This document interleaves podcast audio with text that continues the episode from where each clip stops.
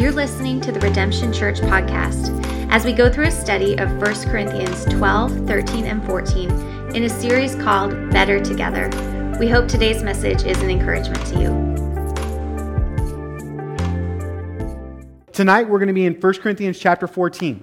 14, if you have a Bible, we'll have words and points on the screen as well.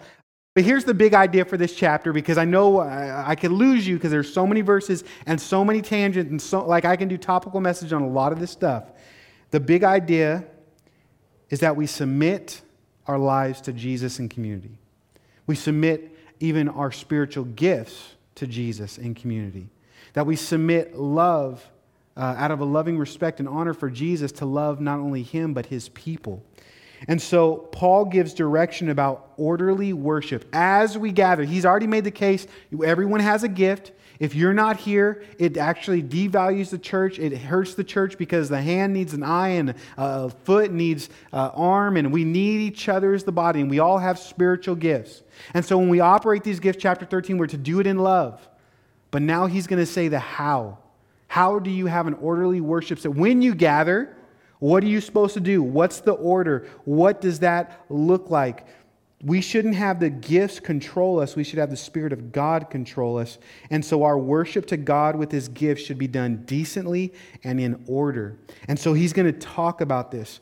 Warren Wiersbe, a commentator, as I was reading this chapter, wrapping my brain around how I can get 40 verses in tonight, he said this: Paul discussed the gift of the Spirit already in this section, the gifts of the Spirit and the graces of the Spirit. And now he concluded this section by explaining the government of the Spirit in public worship services of the church. Paul had to remind them of the fundamental principles that ought to be governed in public meetings in the church. And the three principles are edification, understanding, and order. And I thought, that's a pretty good way to sum up this chapter.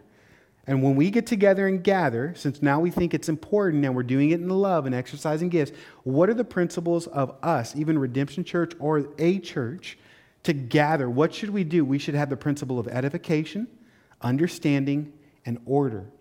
And so that's what we're going to talk about tonight. Paul's making the case for fellowship. Now he's going into how and giving specific direction into that. So let's pray and let's get into it. Lord, we thank you so much for your word. We thank you, Holy Spirit, that you are able to teach, that you are able to guide. And we just pray, Holy Spirit, that you would be our teacher, that we would study your word and we would understand these truths deep down into our soul and live them out to be blessed, to glorify Jesus and to be a body.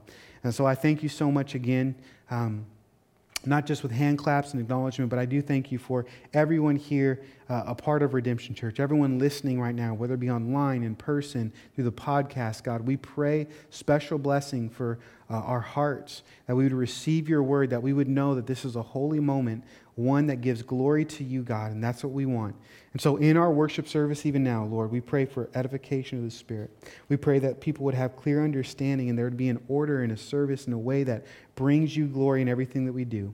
And so we ask this in your powerful and beautiful name. Amen. Amen. Thank you, Jesus, that you're here and your Spirit is with us. The first principle I want you to understand or write down is edification, verses 1 through 5. A little bit of 26. Verses 1 through 5, Paul said that we should let all things be done for the building up. Now, edification literally means to edify, means to build up. And so you're going to see this word to build up in this text a lot. It's an architectural word, a construction word, okay? But because Paul is giving illustrations about what the church is, he's already used the illustration of body, how we're a body. He would use in other texts how we're a family, how we're stones together. He would say this. Now he starts using this architectural word, this building word, that every member has its place and we're to fit together. Okay, we're to build each other up. And this works well, actually, with body, because if you think about bodybuilding, when you do exercises, it builds your body up, right? And we've already talked about spiritual, maybe exercises or gifts. When you exercise that gift, it builds the body up. It encourages, it edifies. But here's the thing, to build on his illustration. Guys, you're going to understand this. It needs to be balanced. Like, for example, every guy loves chest day, right? They just work on their arms, their upper body. But no one does leg day besides Carrie because, he's actually fit. Well, you too, Rob. You know what I'm saying? There are some people that do leg days, some people don't. I'm just saying. Silly illustration, but listen, it's in the Bible. This is what he's trying to talk about. He's saying you need to have balance, you need to edify, and there needs to be a balance in what you do. You can't just work on your left side of the body all the time or your right side of the body all the time. You need to build up and have things linked together and have balance and perspective and build one another up. And because you have these different gifts that you're going to exercise, make sure that this is exercised along with this. But not too much of this, but do this. And he's talking about spiritual gifts and exercise and making sure that we're edifying one another as we gather. So that's the big idea in verses 1-5, edification. Let's read it together and let's hear him explain this in his own words. First, he says this in verse 1, pursue love. We've talked about that. Chapter 13, earnestly desire the spiritual gifts. Chapter 12, he's talked about those gifts. So he says, hey, pursue love, exercise the gifts, desire earnestly, especially that you may prophesy. Now let's pause real quick because this is an important gift. Prophecy is to proclaim the things of God. It could be about the future because God's the Alpha and Omega. He does know the future in the end. So prophecy sometimes could be spoken about a prophetic thing, but it's really just directly speaking from the heart of God. And remember, at this time in Corinth, the whole Bible was not written. And so they would lean on prophecy and prophets to speak the heart of God, to bring forth the heart of God, to read Old Testament scripture, to bring things to about, to use words of knowledge and all these different gifts. But it should have been tested. It should be tested. And we can test prophecy by other prophets and by the word of God. He's going to go into that. And so he's encouraging them to exercise this gift, especially that hearing from God when you gather is important. And God uses a gift of prophecy to speak, and he actually is a God that speaks. This is very important because if you don't believe that, you're not going to believe in this gift of prophecy that God wants to speak to you. When you come to church, you should pray before you come to church, God, minister to me, speak to me. I want to hear your heart. I want to know more about you. These are things that we pray even before we study God's word, that he would speak and minister to us. This is the gift of prophecy. Verse 2, it says, for one who speaks in a tongue speaks not to men but God. Now remember, what he's talking about is speaking in a tongue.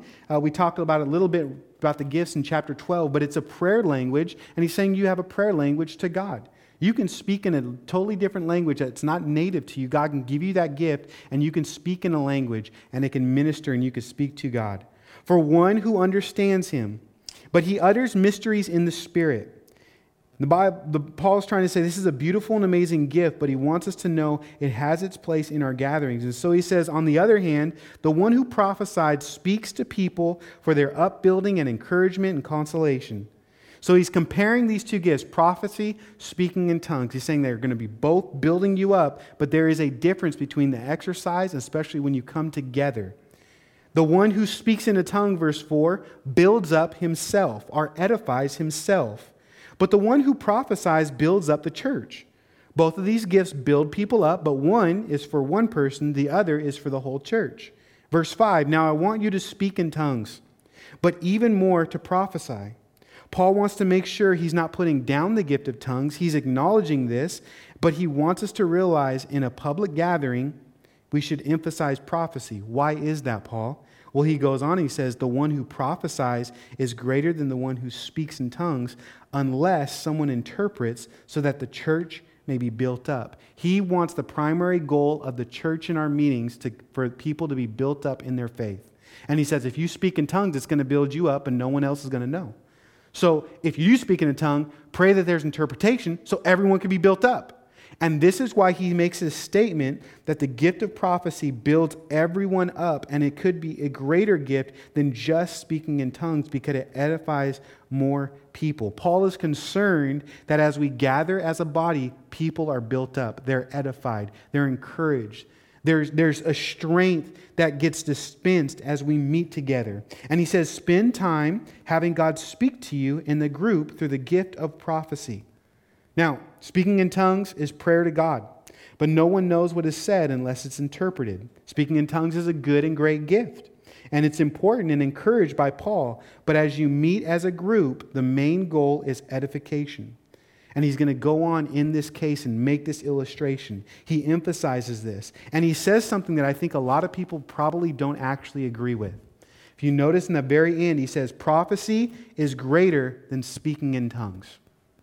Prophecy is greater than speaking in tongues. And here's why. What I've known in the Christian church or even outside in the world is men are so impressed by supernatural gifts.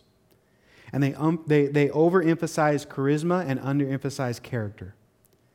Men are impressed by speaking in tongues, or these gifts, or we would call it the power, or miracles and healing and speaking in tongues, because we can directly see it's from the Spirit of God. But we're not so impressed by like the gift of administration or teaching or these other gifts that the Bible says are still a part of the body, in fact, are to be honored. You see, God is more impressed by fruit, love, than by the capacity of our gifts. Because he gives gifts liberally. They're by his grace. Some speak in tongues, some don't. Some prophesy, some don't. Some teach, some have administration gifts, some have these gifts and those gifts. But everyone, the common denominator is we should love God and love one another. So when we gather together, let your meetings be done in love to build one another up. And if that means speaking in tongues, awesome.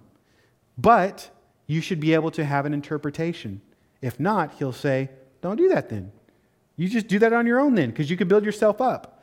Like you could read scripture and do these other things all by yourself. But when you come together, let's have God speak and minister and do those things. And so this is why he's emphasizing prophecy for the benefit of the group and not just the individual.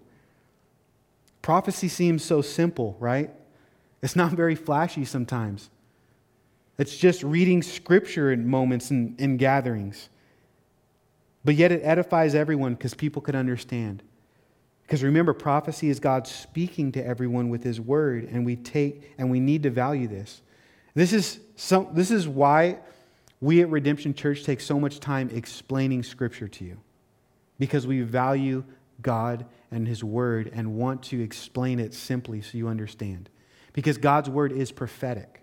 And God uses the gift of prophecy, as I even teach, or Pastor Robin, or whoever comes up. He uses his Spirit to explain and to pierce our hearts with truth.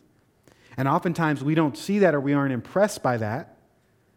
We want the flashiness and the charisma and all these different things.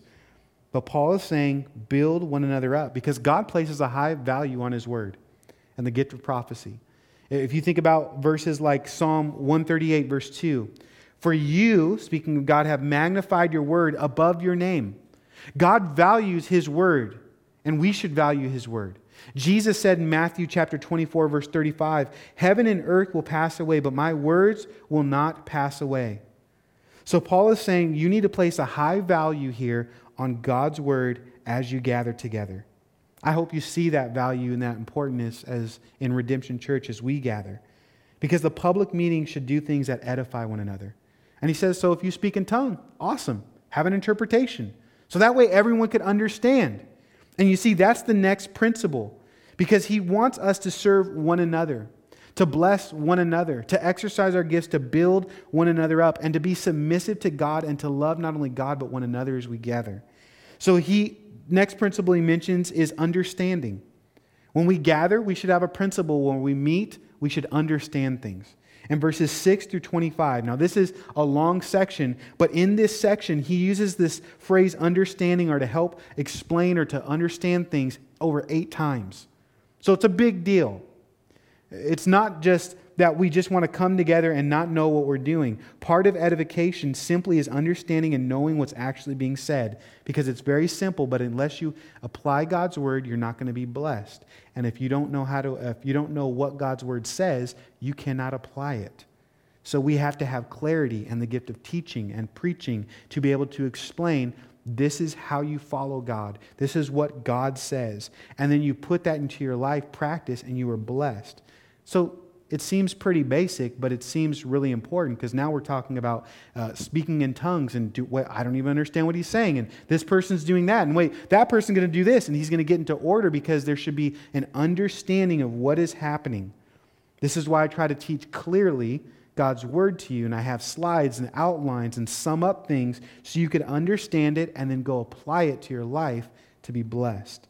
And so Paul goes on in verse 6 through 25, and he gives this principle. When you gather, not only have edification, building one another up, so understanding who has what gifts, this person can do behind the scenes, this person could speak, this person could do that, they could do this, we're going to be a body and function fully, but now understand what you're doing. And this is a longer section, so let me just break it down as we go. First, verses 6 through 12. Paul gives three simple illustrations of the importance of understanding here. He says, "Now, my brothers, if I come to you speaking in tongues, how will I benefit you unless I will bring you some revelation or knowledge or prophecy or teaching?" He says, how does this benefit unless they understand it? It really doesn't. He says we can do knowledge or revelation or prophecy or teaching, but don't you have to understand what's actually happening? In verse 7, he says, "Well, if even lifeless instruments, such as a flute or a harp, do not give distinct notes, how will anyone know what is played? And if the bugle, that's what it is. I know what it is. I'll explain it in a minute. The bugle gives an indistinct sound. Who will get ready for battle? So with yours, if your tongue you utter speech that is not intangible, how will anyone know what is said? For you will be speaking into the air.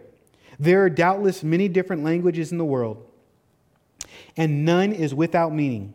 Meaning there's many different languages of the world. English, Chinese, all these different things. Spanish. But I do not know the meaning of the language if I don't speak the language. He says if I don't understand or I don't speak that language, I can't interpret it. I have no idea what's going on. He says, I will be a foreigner to the speaker and the speaker a foreigner to me.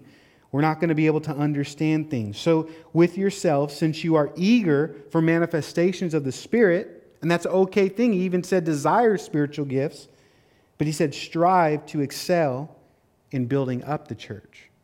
It's okay to pursue gifts and exercise gifts, but strive to build one another up. Since you want to use gifts, make sure they're using them in love, and as you gather, that they're focusing on serving other people. Now, let me break this down, give you these three illustrations again as repeated. Now they know how to say bugle. Bugle for battle. First, he says musical instruments. He says a harp or a flute. He says, listen, you guys all know a harp or flute. They play music, but if you just play random notes all over the place, it ain't going to make anything pretty. You're not going to understand. It's not going to be beautiful to you. You guys know the difference of someone playing the piano, reading music, and just kids going, bsh, bsh, bsh, bsh, bsh. It's not going to make any difference. You can't understand. It's not beautiful to you. It's actually annoying. It's sort of weird. Then he goes on and he says, a bugle for battle. A bugle has no notes. It's just this thing you blow and makes a loud noise, and it's sort of annoying. However, people know when they hear that bugle, get ready for battle. It's a warning. They would look out, some enemies coming, blow it. All right, we're ready for battle. So there's an understanding, even though it's an ugly note. Okay? Makes sense? Going on. Now he says in your normal daily speech, he gives this last example. He says daily speech. It's nonsense and it doesn't do any good, even if it is good, if the other person doesn't understand. It's like dropping someone in Portugal or in like Brazil and trying to speak Portuguese and you have no idea what they're saying. It doesn't do any good. Is that a real language? Absolutely. Does both of the people speak it? Yes, but there's no connection. And he's trying to give you this illustration. He's saying, okay, so when you exercise gifts, if there's no connection like this, then don't do that because you need to understand. And there are many other gifts that you can manifest. In fact, desire those things and practice those things. But Paul knows we all use understanding in our normal life. And so he's trying to tell the church, hey, connect this to your spiritual life. We also need spiritual understanding. And we get spiritual understanding through God's Word. We can test these things. We can know these things. Psalm 119 verse 130 says, "The unfolding of your words gives light, and it imparts understanding to the simple." We can go to Scripture. We can lean on prophecy and knowledge and revelation and teaching to have the people come and to understand. And so we should make room to listen and to study. So Paul explains that when an unfamiliar tongue is spoken, we should pray for an interpretation. Just don't let people just start speaking in tongues and everything's going crazy and stuff. No, just if someone speaks, then awesome. Praise God. It is a gift. but you're a foreigner. So now understand and pray that God would interpret it. In verse 13, it says, therefore, because of this, one who speaks in the tongue should pray that he may interpret. For if I pray in a tongue, my spirit prays, but my mind is unfruitful. What am I to do? Am I to pray with my spirit? But I will pray with my mind also. I will sing praise with my spirit, but I will sing with my mind also. We worship God, remember guys, with our emotion, with our soul, our spirit, and our mind. And Paul is trying to say this. He's like, hey, you can sing and praise God in the spirit and speak this language. That's great for your own edification. You could even do that. But if it's going to be part of the service, then pray for interpretation so other people could understand. Otherwise, in verse 16, if you give thanks with your spirit or speak in this language, how can anyone in the position of an outsider say amen? And remember, amen means I agree. Come alongside of it. Yes, Lord. To your thanksgiving when he does not know what you are saying. It's good for you to do, but others don't know what is happening if you have no interpretation and you can't agree, you can't understand it. So in verse 17 through 19, he says, for you may be given thanks well enough, but the other person is not being built up. Again, edification. I thank God that I speak in tongues more than all of you. So it is a real gift. The Apostle Paul spoke in tongues.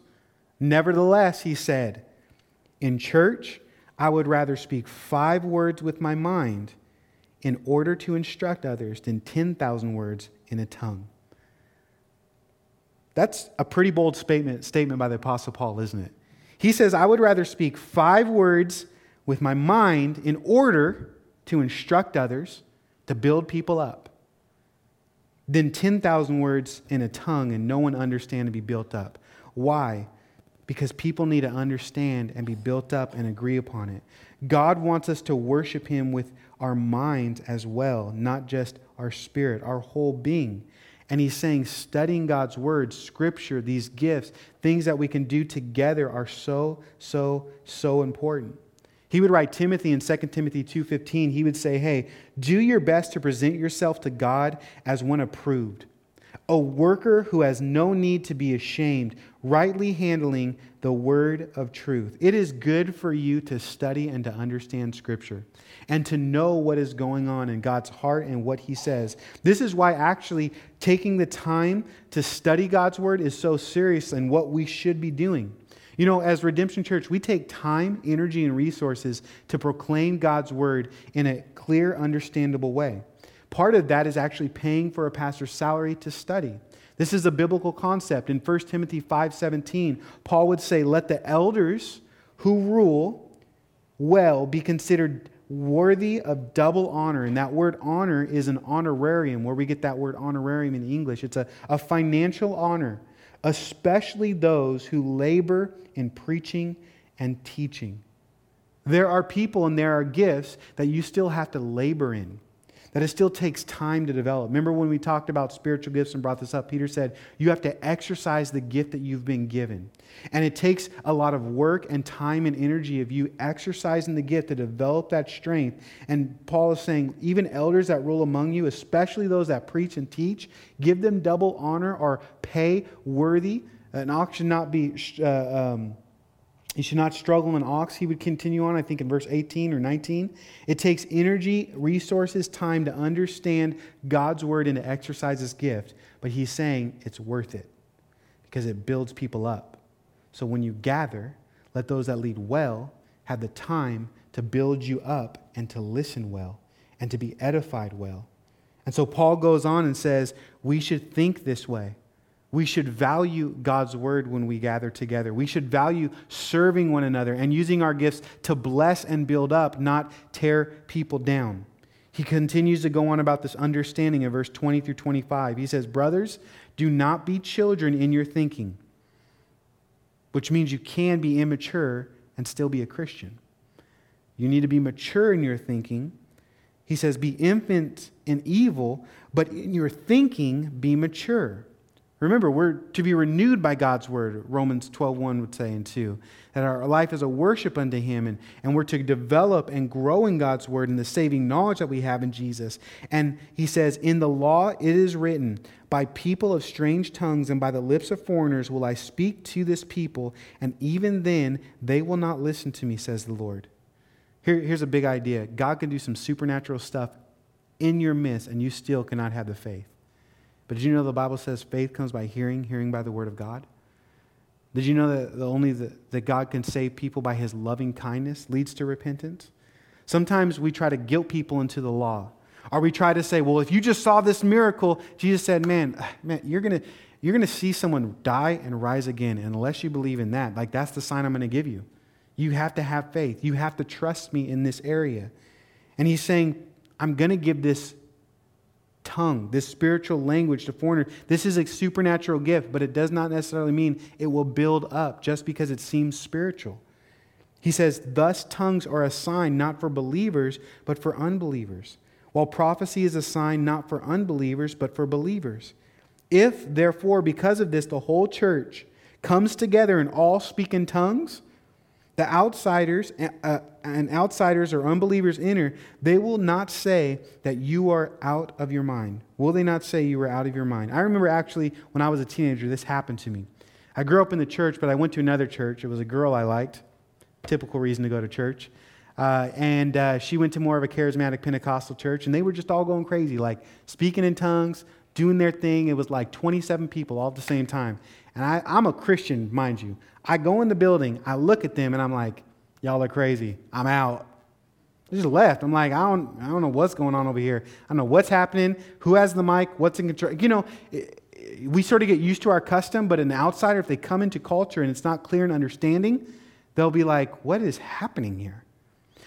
But I also remember as a teenager, I went to another church, a camp. It was amazing. I think, Laura, you may or may not have been there. I'm not sure. It was probably Calvary Olympia. And it was a time of sweet worship. We were by the fire, and it was a teenager, like 18-year-old. He was older than me, but he was still a teenager and maybe a senior in high school, and he just started speaking in tongues as we were worshiping. But it wasn't like we were just worshiping, speaking in tongues background. Like that typically happens. That's not a distraction. We sing in the Spirit. We sing with our mind. No big deal. It was like pure silence. Let's wait on the Lord, and he just starts speaking in tongues. And I'm just like, okay. And the guy goes, let's just pray for an interpretation. And then God gave the interpretation. And it was amazing. It was so much different. It was like, oh, God spoke that way. This is awesome. And then someone shared some verses. Another person prophesied. We sang another song. Just waiting on God. Totally normal. Edified the whole group. Two different experiences. And Paul is saying, listen, remember that there is an order that people need to understand. He goes on and talks about this with the gift of tongues and prophecy in this comparison still. He says in verse 24, but if all prophecy and an unbeliever or outsider enter. So now we're dealing with unbeliever or an outsider.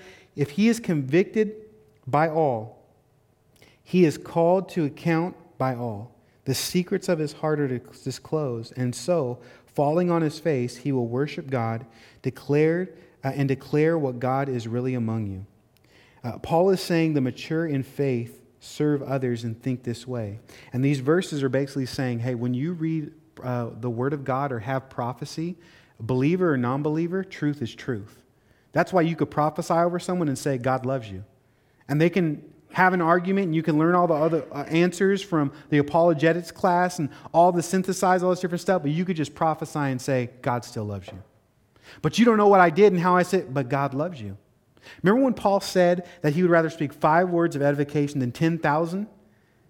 And sometimes we think, oh, we need to do all this, this, and this. And God loves you. That's only 3. I got 2 words left, people.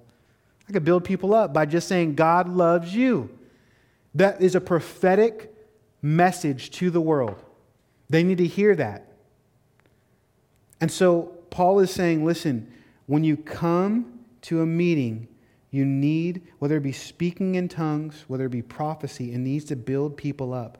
People need to be edified, and they need to understand what's going on, because it's not just about the individual, it's about the whole body, because everyone benefits when there's understanding. And that's why prophecy can pierce the heart, because it's truth to an unbeliever and a non-believer. Paul would say it another way in Scripture. Philippians chapter 2, verse 3 through 5. Do nothing from selfish ambition. I found there's a lot of selfish ambition, and we try to prove ourselves to be spiritual with one another, putting other people down or bragging or boasting. But he says, do nothing from selfish ambition or conceit, but in humility count others more significant than yourselves. Let each of you look not only to his own interest, but also to the interest of others. In verse 5 it says, have this mind among yourselves, which is yours in Christ Jesus. See, the Corinth church was having a problem because they had all these spiritual gifts and they were practicing them and they were going crazy and not thinking about other people and not loving. And oftentimes we do some stupid stuff to boast ourselves up, to be all about us. But God says you need to be other-centered, not just loving me, but loving other people. So when you gather, don't be a distraction. And now Paul gives the third principle of when the church should gather. They shouldn't just be built up, edified, that we need to be linking arms and practicing gifts and having serving and administration and tongues and prophecy and teaching and revelation and all these things working together. There needs to be a clear understanding, but then there needs to be order. Decency, he says, in verse 26 through 40. So you have edification, understanding, and the last principle, order. There is a way in which we should do things to honor the Lord. How we accomplish the mission matters just as much as accomplishing the mission. We should know this by now by reading his chapter in chapter 13. It's like the gifts, the gifts in 14 and 12, and in the middle there's that connector, love. It's not just what you do, but it's how you do things. Love matters, not just the finished product. I know for me, this is something that I continue to struggle with. I continue to have to repent and say, okay, the means don't justify the end. I have to figure out how to accomplish what I need to accomplish and be loving in doing so. Because if I figure out that's more important to God than just getting something accomplished. The way in which we do things matters, and God wants us to do things in order. And so Paul gives some pretty easy things to understand and how to have an orderly service. In verses 26 through 33, he says, so then, brothers, speaking to believers, these Christians that were immature, that had all these gifts, they were immature, they could think, oh man, I'm not even saved or this. No, you are. This is a developing, hey, the stronger should strengthen the weak. And Paul's using his gift of teaching and exhortation to say, hey, brothers, when you come together, each one of you has a hymn, a lesson, a revelation, a tongue, or an interpretation. Let all things be done for the building up. Paul explaining that, listen, having some structure, some order is important because it helps build people up. And whether that's a tongue, interpretation, a revelation, speaking, a hymn, well, these are all good things, but there's some order to it. This is why there are leadership and elders to give direction and have order and to lead people in these spiritual practices. If any speak in a tongue, let there be only two or at most three, and each in turn. So, okay, do it in order. Let someone interpret. But if there is no one to interpret, let each of them keep silent in church and speak to himself to God. Don't rebuke them. Don't correct them. They just, okay, well, there's no one to interpret. Keep on speaking in tongues and praising the Lord in the Spirit and itself. But since no one can interpret right now, we're going to continue to practice some things that we want to build the body up in this moment. All right. But in verse 29, he says, let two or three prophets speak and let others weigh what is said. If a revelation is made to another sitting there, let the first be silent. All gifts of the Spirit don't have to come all at once. You can take your time. There's a peaceful sense of the work of the Spirit that He brings as He brings clarity to the meeting as God is the teacher. And so He says in verse 31, for you can all prophesy one by one, so that all may learn and be encouraged, and the spirits of the prophet are subject to to prophets. Meaning, just because someone says, thus says the Lord, doesn't mean that it is from the Lord. Elders, pastors, the leaders of the church should lead a congregation in meetings and judge the content which should be spoken of. For God is not a God of confusion, he says, but of peace. Funny story. We have time. You ain't going anywhere. I got the mic. My dad, I remember growing up, both for a male and a female. I remember this. I remember one of them. I don't remember the other, but I do remember these stories and him telling this. There have been times in the church when growing up, a man in a three-piece suit would come in and say, God told me today to speak to the church. And then there was another time when a lady, she came to the church, the congregation, and says that God sent me here to speak to the church. And my dad's response was, and it's so funny because, you know, he's just, oh, gee, don't even care. He's like, well, God didn't tell me. That's it. One of the women, after God said, come to the church and speak, started giving a curse to my family and my dad. In Jesus' name or Satan or something. It was crazy, right? So you're like, okay, that's weird. The other guy, we had to kick him out because he got in a fight with an elder. Awesome, okay? So just because someone says, thus says the Lord, doesn't mean that they should speak or we should even take. There should be some weight. And 1 John 4:1 says you're to test all spirits.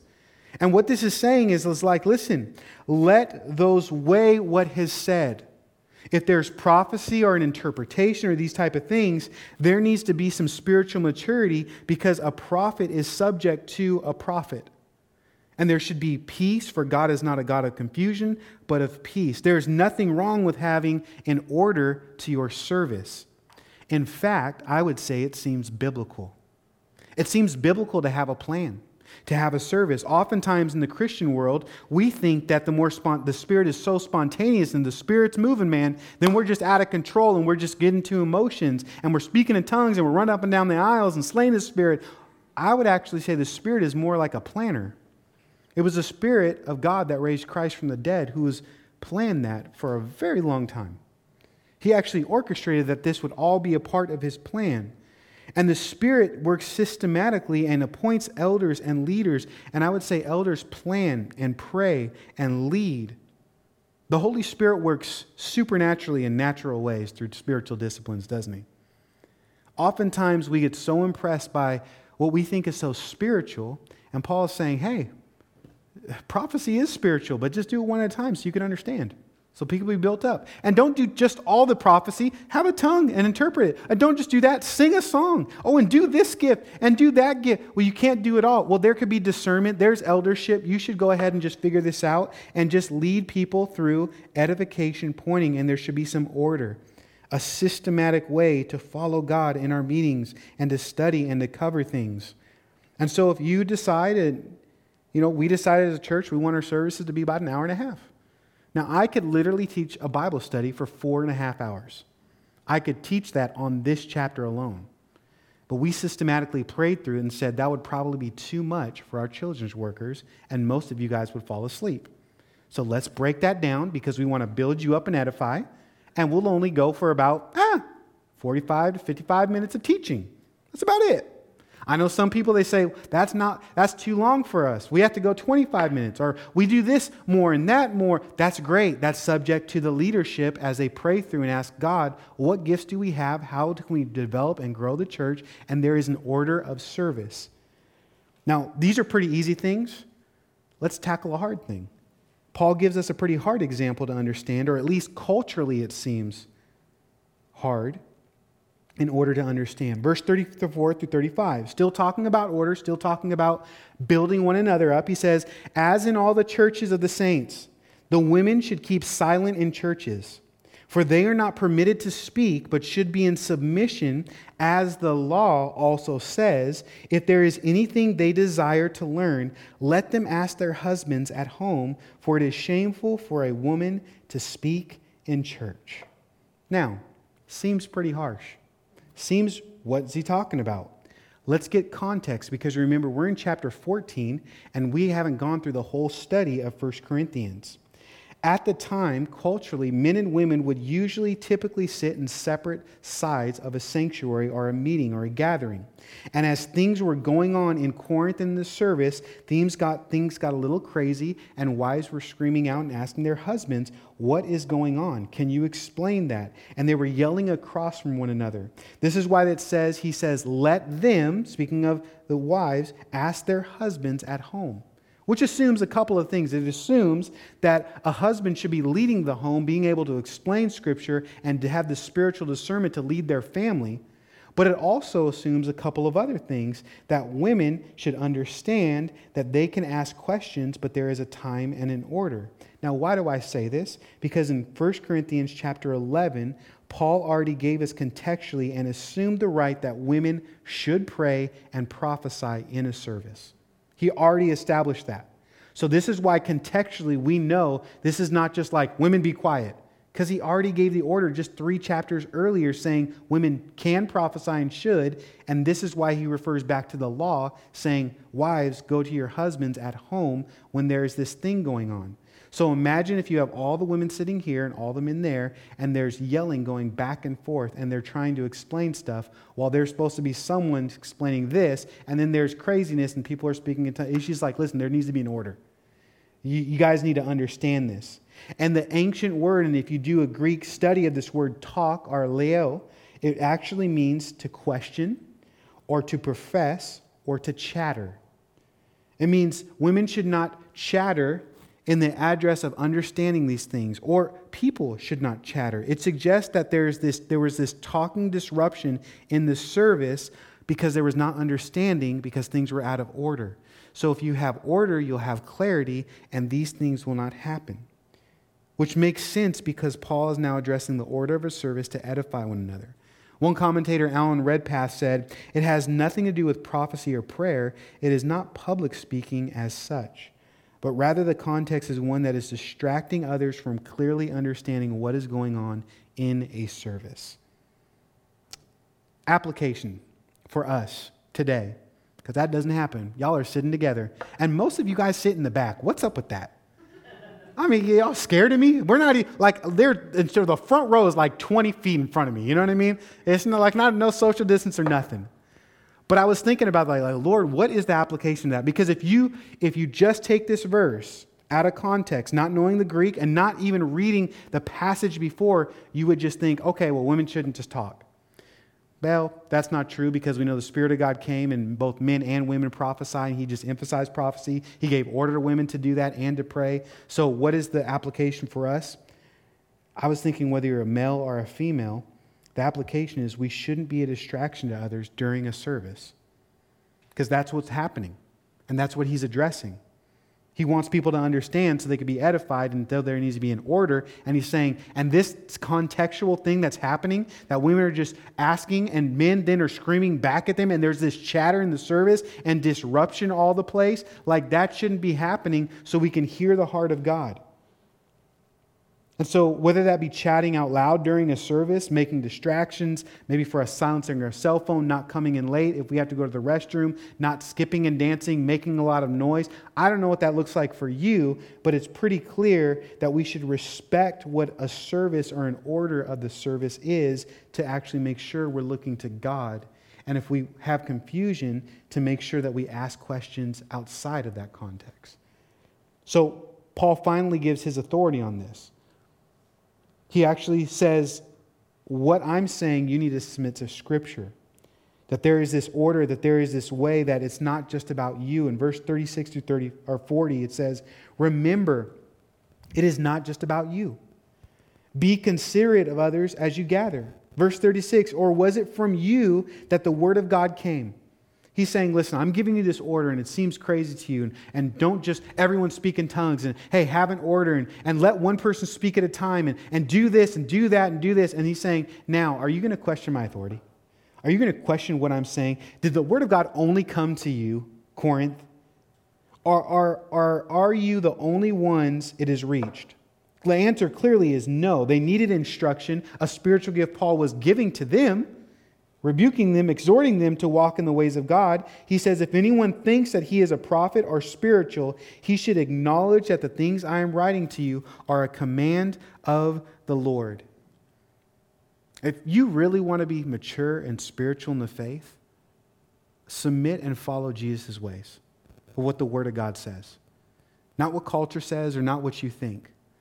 The Corinthians were thinking, we're so spiritual, we all speak and get the tongues, and that's great. And they were just going ballistic and going crazy. You know who the mature in the faith are? The people that follow God's word and obey. Just love. even if they disagree with the commandments of the Lord, they say, well, this is the word of God. I will submit to that. If anyone does not recognize this, he is not recognized. Paul is telling them that these are directions straight from the Lord and they should submit to him as he is the head of the body. So, my brothers, earnestly desire prophecy and do not forbid speaking in tongues. Because you would think, because he gave this illustration, well, okay, just prophecy only, the other get... No, hold on. Don't just swing the pendulum. They're both gifts from God. There needs to be balance. There needs to be order so there could be understanding, so there could be edification. And he says in verse 40, but all things should be done decently and in order. Paul wants them to practice both prophecy and speaking in tongues and manifestations of the Spirit, but do so in a loving and orderly way to build up the body, to edify them, and so people understand who Jesus is. Just a few verses back, he would say in this text, that all may learn and be encouraged. When we're edified, when we're learning of who God is and his ways, we should be encouraged. I'll close with this commentary from David Guzik about this section. He says, this is the goal. The gifts are merely servants to this purpose. The purpose is never to have a tongue or a prophecy at a meeting. You can have 100 tongues or 1,000 prophecies, but if no one learns or is encouraged, there is no point to it. If God chooses to bring the learning and the encouragement apart from showing the gift of prophecy or tongues, that is up to him. We judge the success of a meeting not by if tongues or prophecy were present, but by if God's people learned, were encouraged, and we're built up and equipped. And so as we gather together and see this importance of being together, let's pray we continue to gather and are exalted and practicing, and God is exalted as we practice his spiritual gifts. And that people are encouraged and built up in the faith, and we could understand God's great love for us and his word. Amen? Amen. Amen. Lord, we just want to thank you so much that we can study your word and even hard contextual things and order and things that may apply to us and not, God. We just pray your Spirit would continue to teach and continue to show us, Lord, how to meet and what to do, and that you would guide, Holy Spirit. And so we thank you for this time of edification and time in your word. And we just want to close our service saying, Lord, you are worthy of our praise. You are amazing. You are good. You are great. We love you. We praise your name. And we want to say thank you, God, for the fellowship that we have in you, that we could take communion, that we can have fellowship with one another because of the blood that was shed for us on the cross. And so let us remember that grace, God, that it's not if some of us speak in tongues or some of us don't. Many of us do and many of us don't. Or if it's not if we have the gift of leadership or the gift of administration or miracles or healing, that doesn't bind us together, Lord. It is your love and your gospel.